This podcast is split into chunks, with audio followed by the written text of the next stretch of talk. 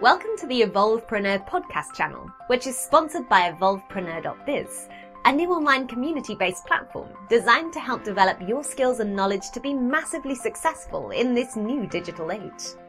Your host today is John North, who is a three-time number one international best-selling author and strategic marketer.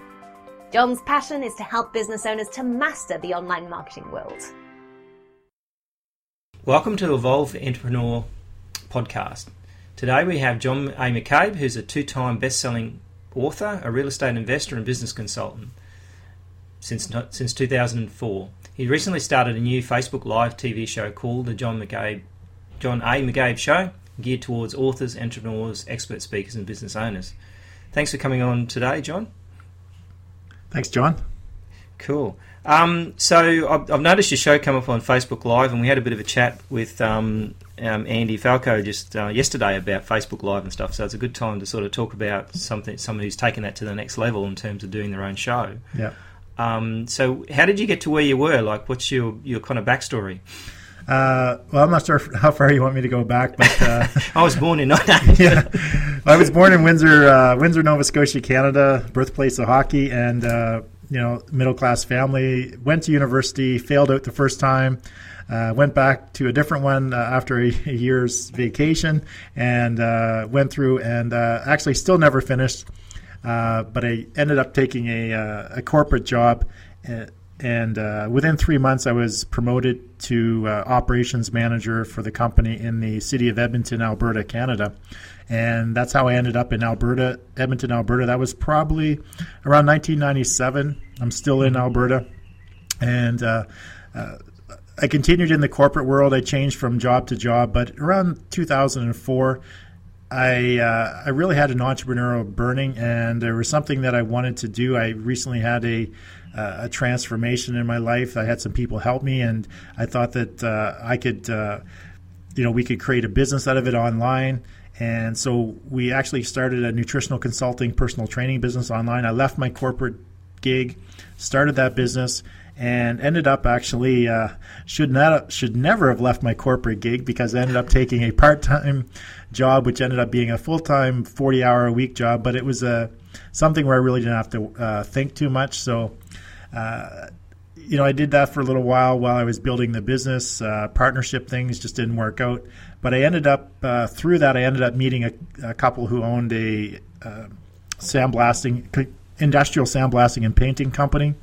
And once I went down and saw their operation, I said, uh, I believe I can help you uh, immensely. And so they hired me as a consultant, and uh, four and a half years later, I helped them grow from one and a half million to seven million dollars by implementing processes, procedures, technology, hiring the right people for the right positions.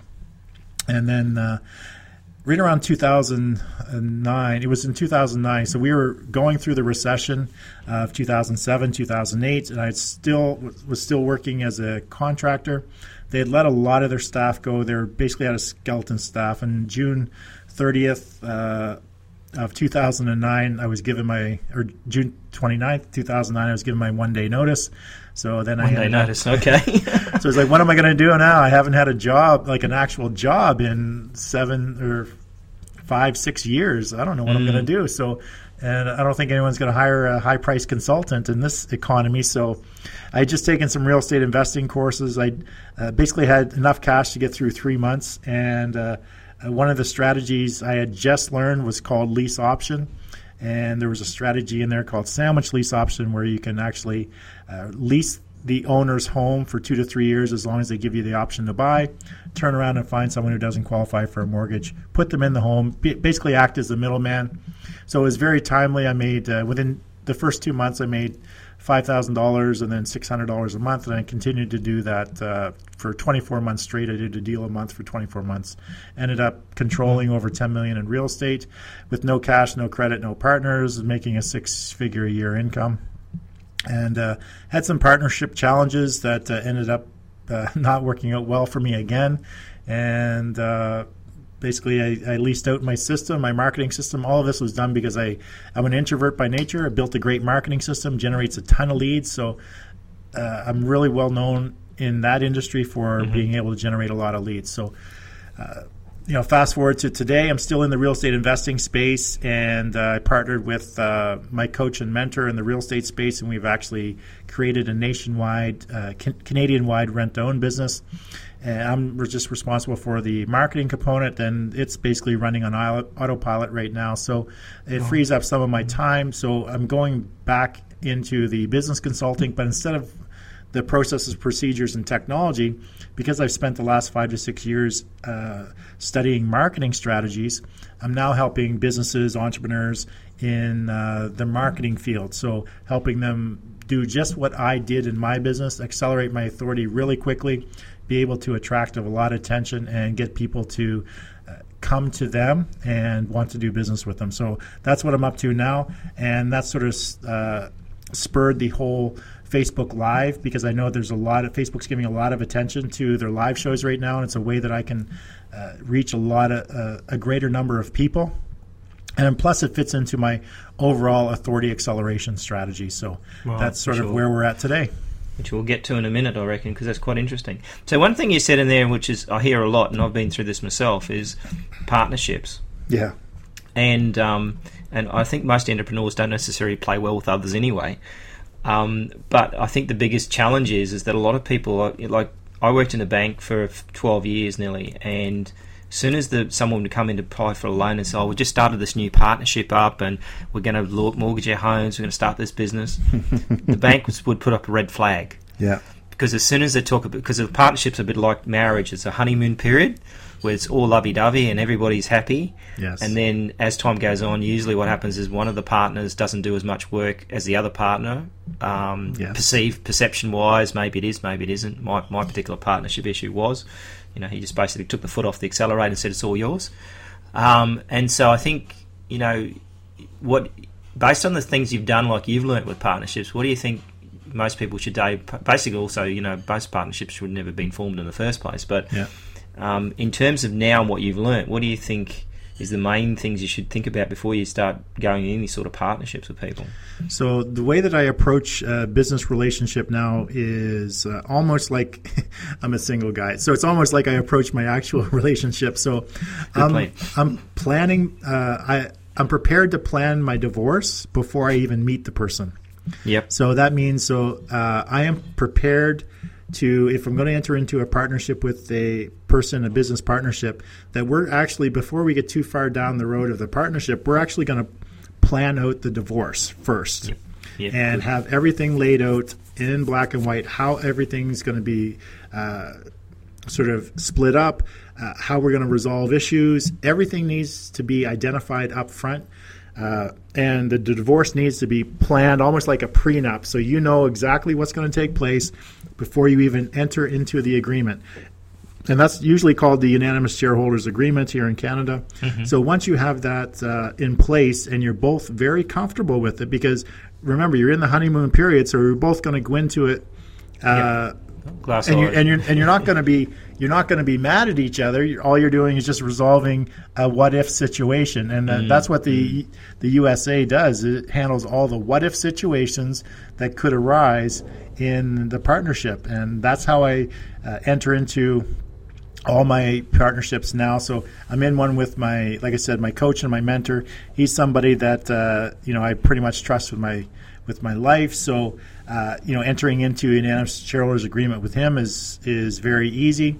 If I enter into any other partnerships with anybody else in the future, it will it will go the same route. You know, let's mm-hmm. plan the divorce before we even start anything, because I want to be crystal clear. I want you to protect it, you to be protected from me, and I want to be protected from you.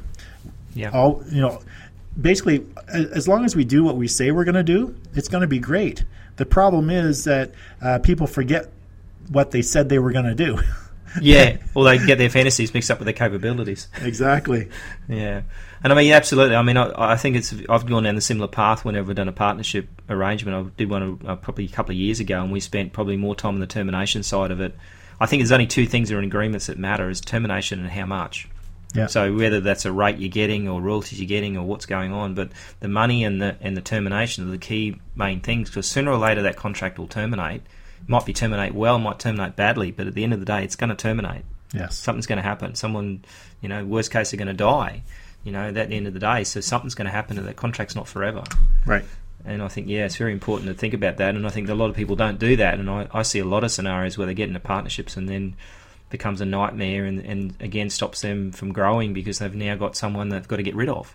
Yep. That now owns half their business even. So, um, yeah. Yeah, so, I've, walked, I've walked away from... Uh, basically walked away from two, three years worth of uh, all of the real estate deals that I did. And so basically I, I had no revenue for probably the last two to three years because I just ended up walking away. I wasn't r- mm. really getting any, um, you know, I, I didn't set it up properly. And uh, so that was sort of the last straw, right? I didn't set it up properly. I didn't have control. I didn't have, uh, you know, what I needed to do to protect myself. And it's like, okay, well... I'm not gonna. I'm not gonna fight about it. I'm not gonna. It was, you know, you would just waste more money fighting about it than anything else. So I'm just gonna, you know, pretty much forget about it unless mm. I talk about it like this. But mm. I pretty much forget about it, move on, and uh, do other things. I think it's a learning lesson. I think if you if you learn it and say, hey, uh, don't, don't do that again. I mean, I, I, I've got a couple of stories about million dollar mistakes that I've made. And and so at the end of the day, I think at the end of, you got to look at it and go, well, don't do that again. Yeah. Or learn from it, and when you do do it again, make sure you know you know what's going to happen. So I think that's that's important. Exactly. So with your show, um, one of the things that intrigued me was that the concept of creating authority, which yes. is something you mentioned before, but also it seems like you're on a, a fairly um, horrendous, if you like, uh, content creation run. Like I think you say you do the show every day. I'm doing it five days a week, and it's scheduled to run for uh, upwards of uh, one hundred days. So however many uh, weeks, it's around fifteen weeks in one hundred days, give or take, fourteen, fifteen weeks. So so that's roughly around seventy-five shows. So I plan yeah. on doing seventy-five shows um, between now and December. And how long does the shows run for usually? About uh, an hour? Or? Each show is an hour. Right, so seventy-five give take, hours. Give or, give or take a couple minutes. So in my little calculation here, it's seventy-five hours. So um, in an hour, you can speak maybe twenty thousand words. So okay. so basically, that's that's um, one point five million words, if my math is right. Wow. um, I'm a millionaire. You're a millionaire. But you can't con- well, you theoretically can convert words to money, like when you write, yeah. publish a book, right? Exactly. Wow. So why so many shows? Is that is is that because you want to create a lot of content, um, or is no, it? No, it's a very it's a very specific strategy that I have. Mm-hmm. So uh, I've developed what I call the authority acceler- uh, authority acceleration formula, as well as the authority acceleration blueprint. Right. So the formula goes like this: it's one, ten, one hundred. Right. So what those numbers represent is the the number one represents for every one hour of content created. Yep. So the average, you know, when I work with my private clients, typically I'm just asking them for, for one hour of content a week. Mm-hmm. Me, I'm doing five hours a week. Yep. So just one hour Which of content doesn't seem that a week. Much, really, when you think about no. it, does it? But when you get to the next part of the formula, the ten, it's it becomes quite substantial because for every one hour of content you create, you need to spend ten hours on distribution and engagement. So that right. means that you're going to distribute your content throughout the internet world on a lot of different platforms and a lot of different mediums, and you're going to engage with people on all of those platforms, generate uh, attention, uh, you know, communicate with people that ha- are in the similar interests, and really tr- work on building your following. So for every one hour of content, ten hours of engagement and distribution. Gotcha, and you need yeah. to do that for one hundred days consecutively. Mm-hmm. So if that means if you're doing one hour of content a week, you're going to do a total of fifteen hours of content. So uh, and then every week you're going to spend ten hours of time on the uh, distribution as well as the engagement. So that's that, fifty hours essentially that you, you create five hours worth of content. That's now fifty hours worth of work. Essentially, or, or right for the time. Just the distribution and the mm-hmm. engagement, but there's a lot of behind the scenes stuff that is going into getting the uh, content into different formats for me to actually be able to distribute it and engage people. Mm-hmm. So, if you want me to, I'll just explain what I do with one yeah. single hour. Okay. So I take that one hour of video on Facebook Live and I download it, and then. Uh, It's sent to uh, an outsourcer, and the one outsourcer actually chops it up into as many different segments that make sense as possible. So right now I'm getting anywhere from uh, four to ten different segments in a one-hour show. Mm-hmm. So each one of those becomes a piece of con- an extra piece of content. So then the video itself gets tr- the whole video gets transcribed. That transcription goes to my writer. My writer then creates is going to create two blog articles based on that content. Mm-hmm. Now, these are not your typical blog articles that you would read like in a publication. These blog articles are designed specifically, they're copywritten with the sole purpose of getting people to take action. So there's embedded links, there's through uh, like subtle calls to action throughout the blogs continuously. Right. And yeah. and then uh, what else do we have? Oh, the uh, the actual video itself gets edited down into a uh, a good version, which will actually be used for a video podcast. Then once we have that really good edited version of the video for the podcast, we'll extract the audio, and now we have an audio podcast. And then what we're doing with that one hour show is we're creating at minimum four social uh, tweets or posts or whatever around that one show. Uh, that's what that particular outsourcer is doing. So when they actually get me the, all that stuff back, that's when I start my ten hours of, okay, I've got all this stuff now, all these pieces, all these different videos, all these blogs, all these social tweets and graphics on Instagram and Pinterest and stuff. Now I start my ten hours of distributing and engaging on all of that stuff, cross-channel marketing, taking people from one platform to another. So if it's on Twitter, I'm taking them from Twitter and driving them to either YouTube to watch my video or or to my website to watch the podcast or or the uh, or read the blog. So we're I'm using it cross-channel uh, strategy.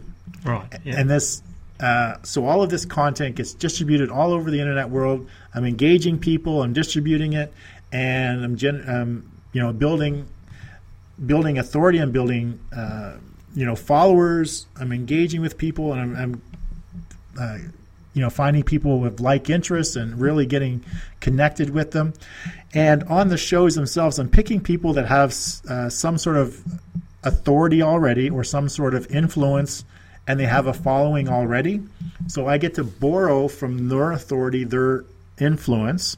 So I'm attracting new people to my show, because they want to watch the guests that I'm bringing on.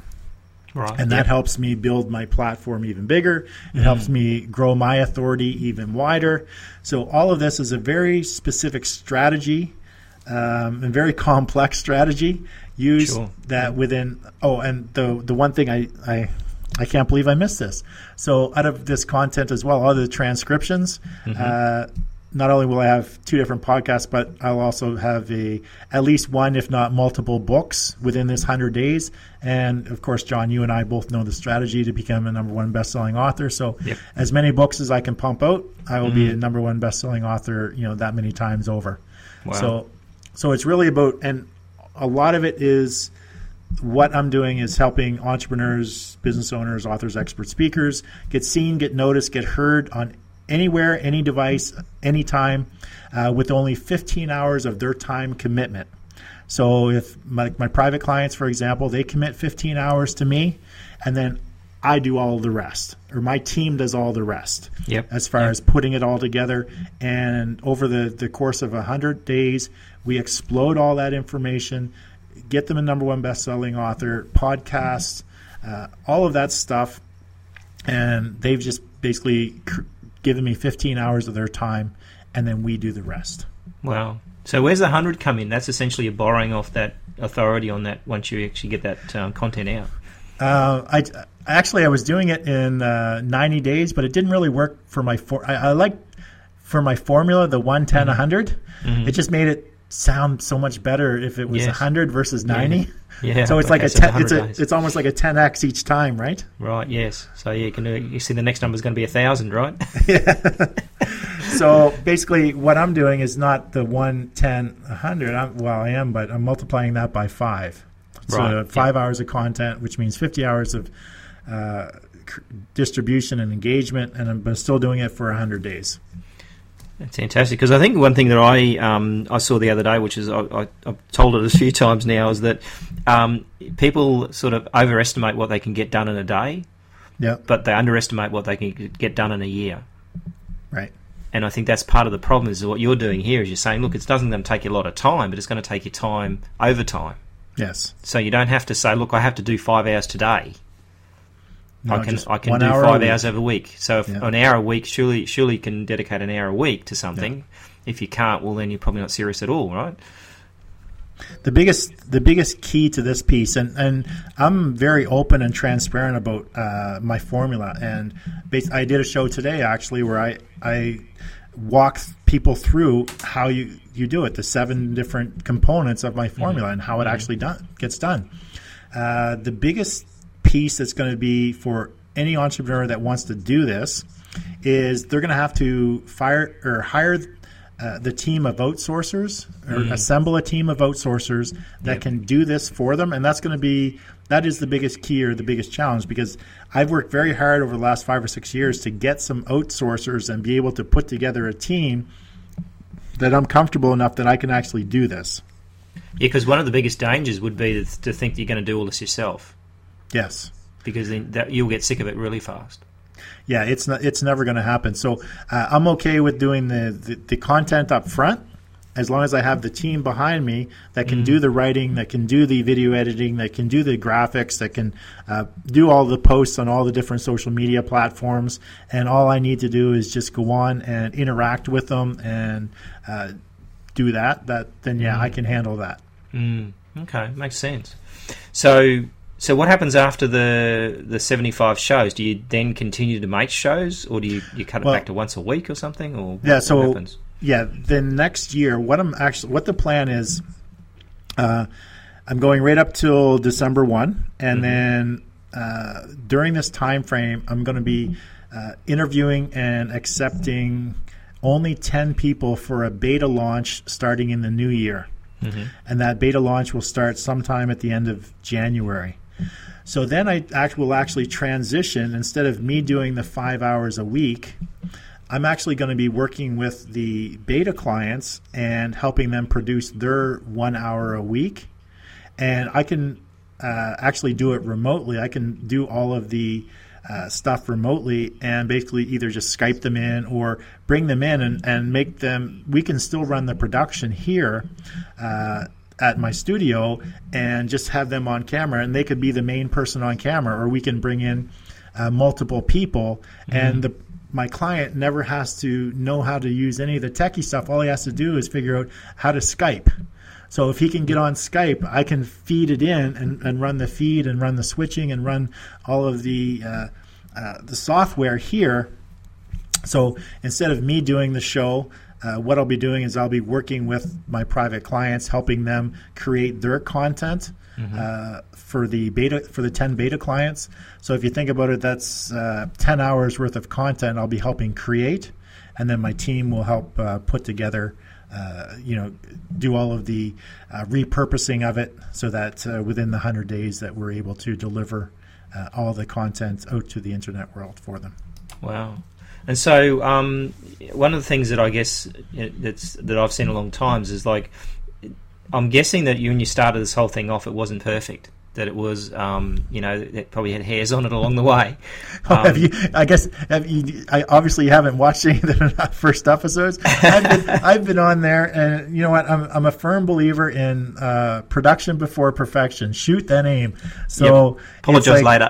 yeah, I was, I was like, uh. I'm going to start a Facebook Live show. I, just, I think I just decided, and the next day it's like, um, yeah, it's like, oh, okay, I'm going to start a Facebook Live show, and uh, I'm just going to put it on. And uh, I didn't even have the full concept. I was just I didn't even have this authority acceleration thing in my mind. I kind of had it in my mind, but it really wasn't formulated yet. And it's like, mm. I'm just going to start this show. So I started the show, and you know, there's times in the show when I've got a guest on and you can't hear the guest, or you can't hear me, or you can't see somebody, or, yep. you know, we're going on and I'm thinking things are great and like nobody can hear anything. And so I've got shows, like half the shows people can't hear me or can't hear the guest, and, or we have bad feed, or I just can't do the show because, you know, the technology crashes or something. It's like, ah, oh, whatever.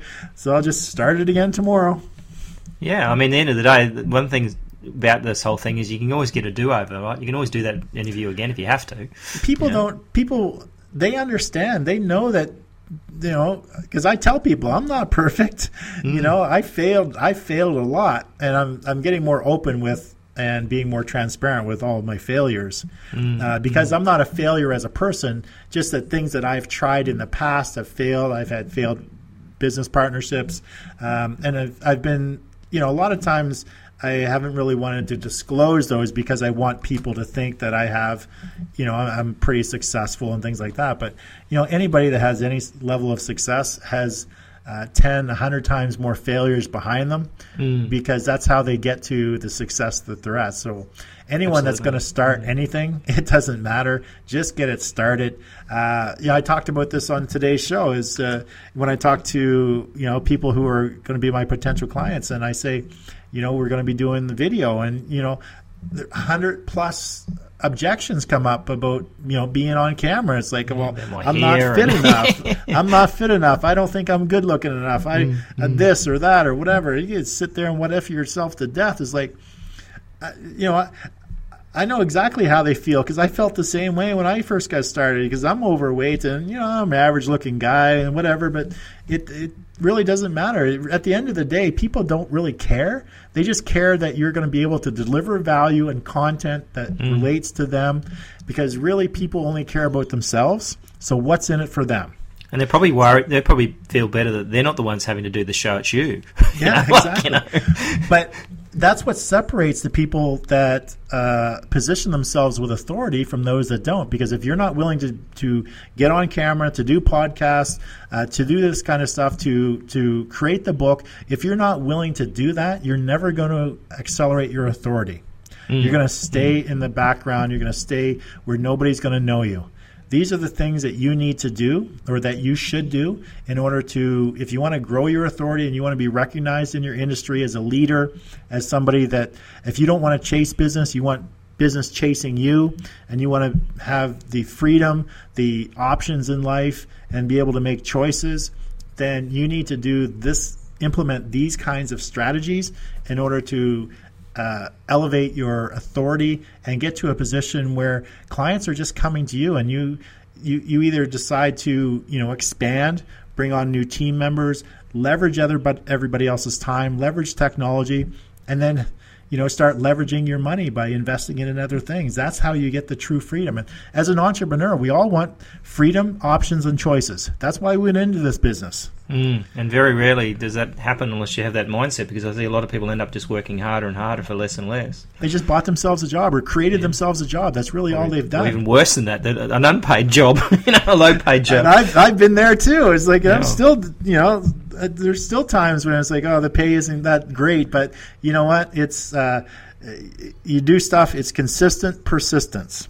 You mm. have to do things consistently, persistently, and it's the small steps that you take every single day that add up to that mile, to that ten miles. Mm. You know, you don't you don't take a mi- one mile step at a time. It's like one step at a time, but it's all those accumulated steps over time that's going to get you to where you want to be.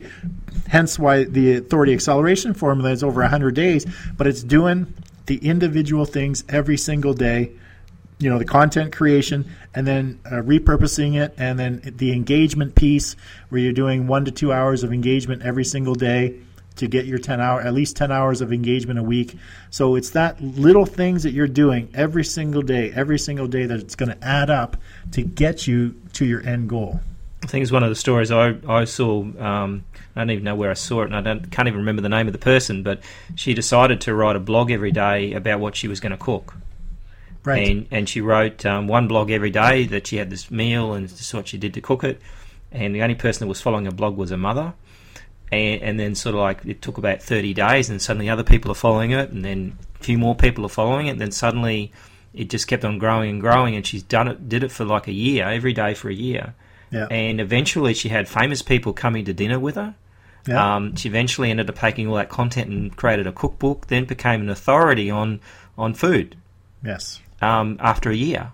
And so that's the reality, is content over time, you know, is where you get your results. It's not like you just create ten, ten blogs tomorrow and then leave it and hope for the best. It's about over time creating that, that humongous amount of content, which is basically what you've That's done. Right. I, you know, I'd be guessing, but it'd have to be like, you know, at least hundreds of thousands of viable words, maybe even like a million words that you're going to create in that in that process. So, um, you know, if I continued on, instead of deciding to take on private clients and get in, and uh, help them create their authority, then yeah, I would continue on with my show doing five days a week, and within that within that year, I am quite confident that I would have elevated my authority to, uh, you know, to a position that I probably can't even fathom right now.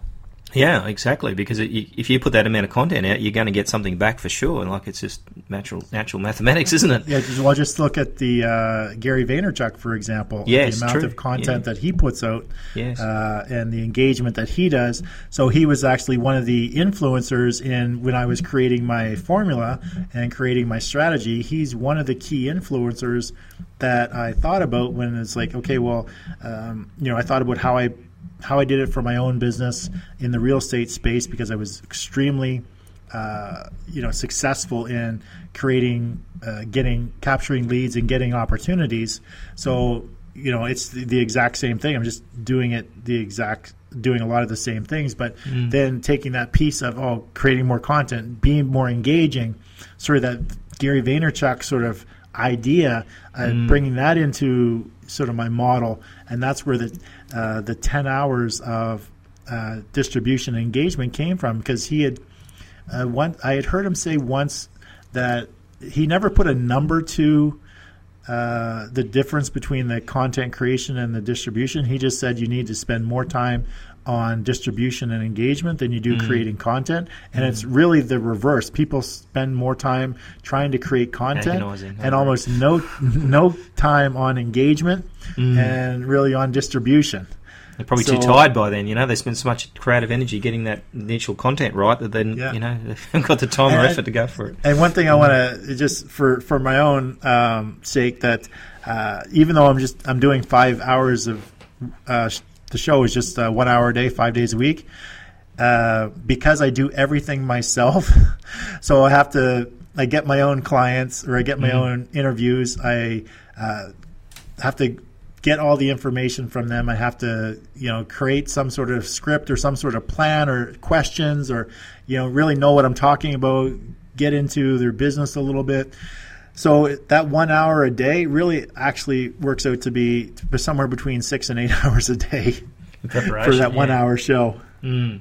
Well, I was, I was watching a Facebook Live one. Um, she's a Canadian comedian, and she was talking on Facebook Live there, and she was saying that she puts a show out every, you know, does videos every so often, so I don't think it's necessarily regular, but she does. And the videos probably only last five or ten minutes. Yeah. And she said that she spends about three days on that, preparing for that.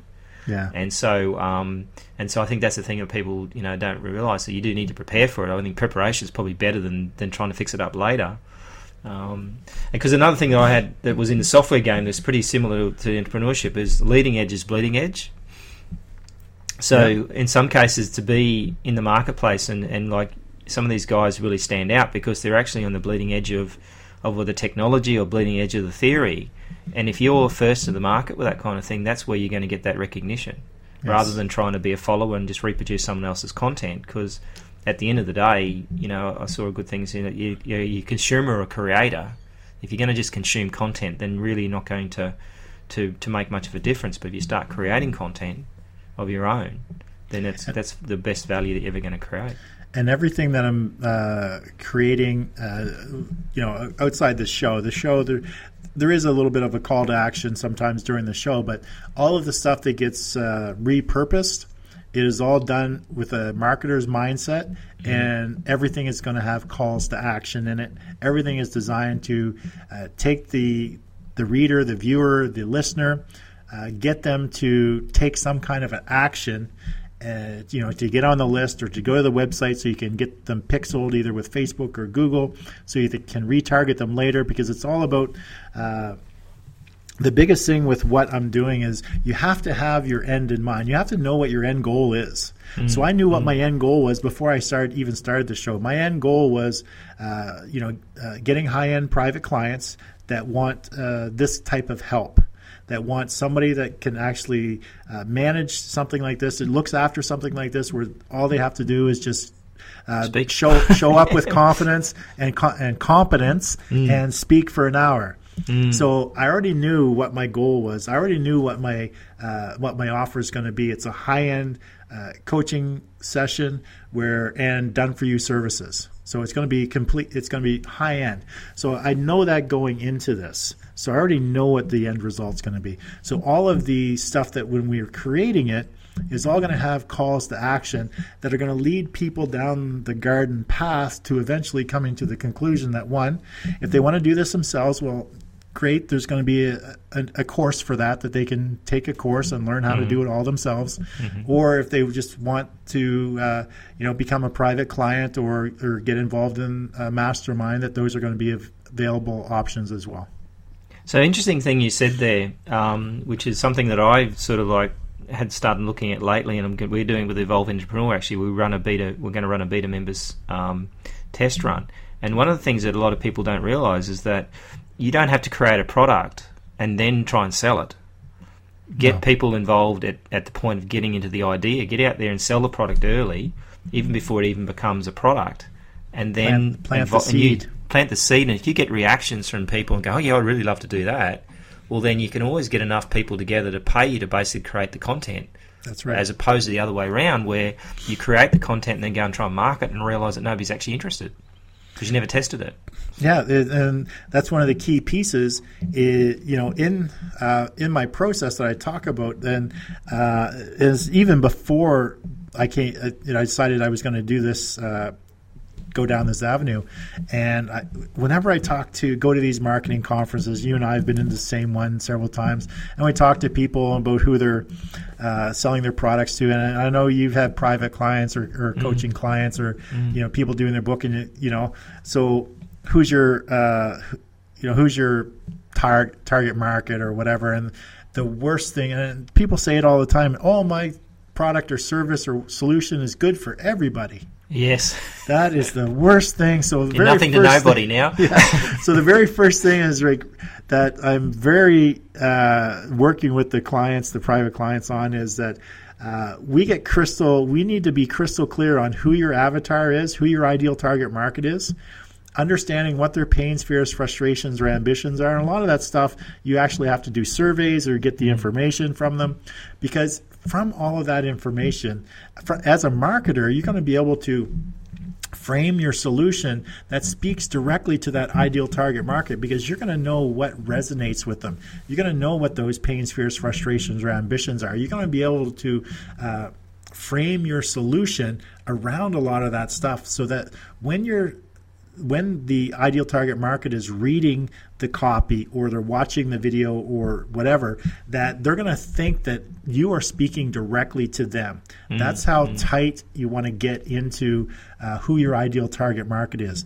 And so when we're when I'm working with the private clients, that's the first thing I go into, is because if you don't know who your target market is, because I always start this thing with what is the end in mind? What is your offer? What is your pitch? So we need to know what your offer or pitch is, because you have to have, you need to know who your ideal target market is, so you know what the desired outcome is going to be. And then what are the benefits that that person wants to receive to get that desired outcome? So if you don't know your ideal target market, you can't create that copy that's going to lead them down the garden path to buy your stuff at the end. Exactly, and I think it's interesting, I particularly with like coaches and people like that, when you speak to them who are trying to coach everyone, and I and I always say to them, so what, what keeps your customer awake at night? What do they wake up in the morning and go, my God, I've got to go do this? Yeah. And I'm certainly sure it's not go get a coach. yeah. You know, it's not what they wake up and say, oh, I must get a coach. No, they're worried about cash flow. They're worried about you know, something like, oh, I need a new website, or they, you know, they're worried about something that you're not thinking about. You're thinking about the outcome, you know, in terms of coaching, but they're not thinking that. They don't even no. know the, the answer to that question. No, they don't even think that the coach is the answer for their problem. They have a specific problem. And a lot of times when you're dealing with coaches, it's uh, they don't have enough clients, or they don't, or they're having trouble attracting clients, or it's usually around with a lot of entrepreneurs, uh, authors, experts, speakers, coaches. It's all the same thing. Mm. Uh, they they aren't getting enough clients, or they aren't getting enough money. Uh, it usually revolves around that. So, you know, their desired outcome. Everyone's desired outcome as an entrepreneur, I believe, is that they want freedom, options, and choices. Yes. So what's going to get them those freedoms, op- options, and choices? Well, one of the first steps as an entrepreneur is you need to have an abundance of paying clients who are willing to pay you what your fees are. Yes. So until you get to the point where you have an overabundance, you have more people than you can handle, that's all generally going to be what a lot of entrepreneurs are are. up at night worrying about is, I don't have the money to pay the mortgage. I need to find more clients. You know, it's just not working. Like, how am I going to get more people? I need an extra thousand dollars this month. Where's that going to come from? So a lot of times that's what keeps them up at night. So you have to exactly. mm-hmm. get to, uh, you know, their desired income is they want that freedom, options, and choices. So what benefits are they going to get along that journey that you can give them if they buy your product, service, or solution? So exactly. you need, mm. you know, you need to solve that their problem, because every business is really nothing but a problem solver. It doesn't matter what type of industry you're in. The businesses are created to pro, to solve problems. You know, mm. they they create clothing to solve the problem of people need to wear clothes. That's right. They, they create hamburgers s- for people who want to eat food, right? That's right. So you're basically solving a, uh, somebody's problem, or, or or an ambition even. You know, they want mm. nice clothes. So, okay, well, they, their ambition is to have nice clothes. So they want the high end, you know, the Gucci's and uh, I don't know. I'm not a, I'm not a label guy, so I don't know you what the high end clothing is. So sometimes labels, you don't even know they're labels, right? You look at them, yeah. Is that a label? So it's really, you know, getting crystal clear on your on your target market, and uh, knowing that their desired outcomes and what benefits. So again, it goes back to uh, knowing your offer and pitch, knowing your client, because you need to know that well in advance before you start the road of creating content, because a lot of it, you want to steer people uh, or plant the seeds that an offer, you know, that there is going to be an offer coming. You don't tell them that there's going to be an offer coming, but you're planting mm-hmm. the seeds over and over and over mm-hmm. that uh, you can help them with their desired outcome. You can, th- these are the benefits they r- will receive, uh, you know, with your solution. So it, it drives people to that, taking that action of buying your products or services, I believe. And I think I, I basically term that the customer journey, that they yeah. need to, to map out the customer journey to start with. So, you know, what problems are you solving? When are you going to solve these problems, and when are you going to make your offer? And yes. I think that that's the biggest thing that I see a lot of cases when you go to landing pages, is that they haven't, or websites, they haven't thought about solving any problems. They haven't thought about the call to action. When some people say, what is that? Yeah. As soon as they say that, what is that? You know, they, they are in trouble, because they haven't thought about what's going to happen next. What's the, yeah. what's the customer going to, oh, no, they're just going to send me money. Well, they're not. They're not going to no. just ch- stoke up their credit card online because you have some wonderful words about how wonderful you are, or or that sort of thing. They're gonna they're gonna check you out. They're gonna go through your site if they're that keen. Otherwise, you're probably gone in seven seconds anyway. Yeah, and one of the challenges uh, in dealing with people like that, from the standpoint of offering them services to help them with their business, is uh, you you almost have to educate them first mm. about um, you know what they need to have in order to attract the people. So if you're if you don't have these uh, pieces to your you know your client attraction model, then there's a big that's a big reason why you actually aren't attracting clients, because they come to your webpage and there's nothing to keep them there. There's nothing to get their attention. There's no way for them. There's nothing that calls asks them to take action. Mm, mm, exactly, and I think that's the the key tier to the whole thing. So, and you said something very important there, was that, you know, before you go in to start creating this content, get clear about who you're talking to and what you're talking about. Yes. Um, because then otherwise you will confuse your own marketplace, which is typically what happens. You end up, if you're confused, you know, they're probably very confused. Yeah. Yeah, exactly. So um, I'm very, you know, when I start my show every day, I, I basically uh, let everybody know who's the show for. So basically, if you don't fall in the category of author or entrepreneur, business owner, author, expert, speaker, if you don't fall in that realm, then chances are this show isn't for you. Mm, because we help, help. Yeah. we help people accelerate their authority, um, you know, basically helping them to reach that freedom uh, and have choices and options. So, but it's funny though, in some cases where um, something you say sometimes can motivate someone to do something that you would never thought of. Yes. And I think one of the most rewarding things is when someone comes back and says, look, you know, I, I heard you say this and I went and did and I created this business, or I went and did this thing and this is what happened. You think, well, that was probably just a fairly innocent statement that you said. Yeah. But someone took it on board and did it. So I think sometimes when people, it's not the complex stuff you say, it's the simple stuff you say that needs to be done that people forget. Yeah, and, and a lot so, of times yeah. they, get, they people get overwhelmed or overcomplicated with like too much information, mm, uh, mm. too much, you know, they're uh, taking five different courses at once and, uh, you know, not implementing any of them. They're just seminar junkie and just taking courses and really nothing's ever getting done other than uh, draining their bank account. Exactly, and and, and, and, and implementation is the key, I think. If you're not implementing stuff and, and trying stuff, then you're really going to, to end up being a consumer of, of information products, which is quite perfectly fine for the guys that are selling it, yep. um, but not necessarily great for you if you're not actually implementing and making a start.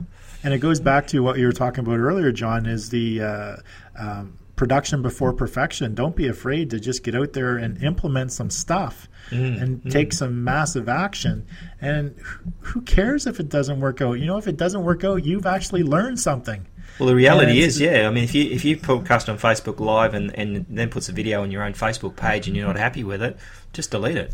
Yeah, like nobody's ever going to see it again because, you know, the reality is, is unless they actually sat there and recorded it, which they're not going to bother with, you yeah. know, that, that content's gone. You know, nobody's going to, you know, maybe five people saw it. They're not going to necessarily remember it. So um, so what what I mm. discovered early on doing my first few shows is there was no script. There was no there was no plan. There was no nothing. It was like, I'll mm. just turn the camera on and I'll just talk for a while. And um You, I actually, you run out of stuff to talk about. Like I remember just talking like about every, anything and everything. It's like, well, there's no really structure to this. I think I better, you know, create a structure. I didn't stop doing it. Mm. I just, I just sort of uh, make it better every single time. It's like, oh, okay, I better have a structure.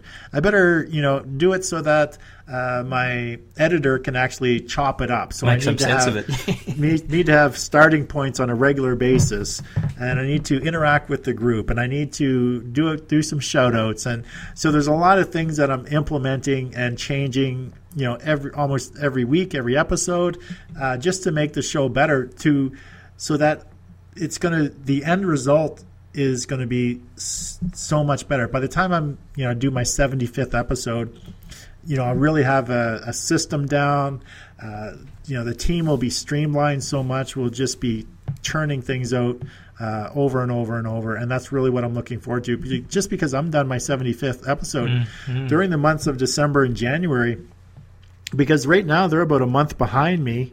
Uh, you know, they're, as far as the content goes, so they have they're just still starting on the first week of content, so it's going to take them basically a week to do the week's worth of stuff. Mm. So mm. you know, the next week they should there should start to be some stuff rolling out and then whatever. But uh, once I get to the end of November, then the months of December and January, I'm still doing the uh, distribution and the engagement and. Right now, I'm just doing the live stuff, but all of that other stuff will follow me, you know, so it's tailing. So even though I'm stopping at the one hundred days, I'm still going to have another sixty days worth of work to do mm, because the the, yeah. because I'm leading, you know, the, the live show is just leading the way. Mm. But then you've got all the trailing, uh, you know, repurposed content that's following along, and that's where the uh, engagement and the distribution comes into play. Okay, so in the terms of call to action, um, you know, tell us a little bit about what the websites they should go to or where they should go to sort of connect to you and find out more about what you do. Uh, sorry, John, you, you cut out there for a second. Sorry, so um, in terms of um, call to action, yes. Um, what are you, what's your website address or the best way to get in contact with you to see what you're doing and, and you know, well, maybe connect with you? I'd love to have you... Uh to like the uh, like the Facebook page, because that's where you're going to get the live show every single day. Mm-hmm. And that is uh, facebook dot com backslash the John Anthony McCabe. Anthony McCabe, yep.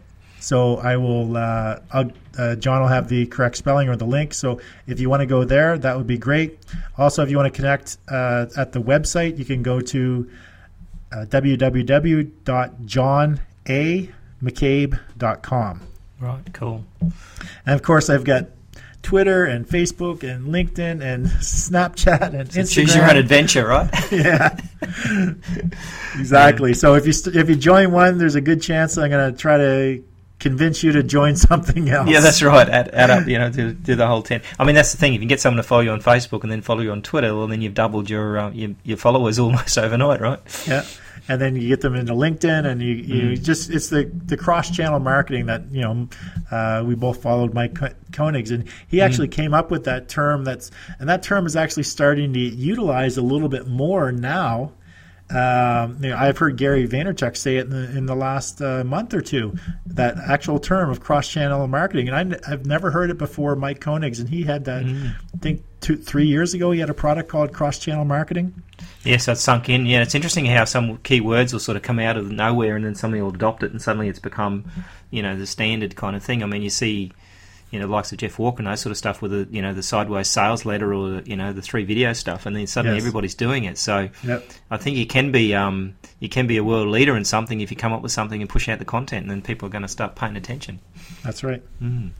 Okay, well, coming up to the hour, so I'm going to um, finish up today. That's really great. It was interesting information. I think it's it's great to kind of speak to someone who's prepared to have a go, um, and, and you know, basically. But at the end of the day, you know, you, you're smart. You're creating a content around it. You, you you've got a plan, and I think that's a great thing to see.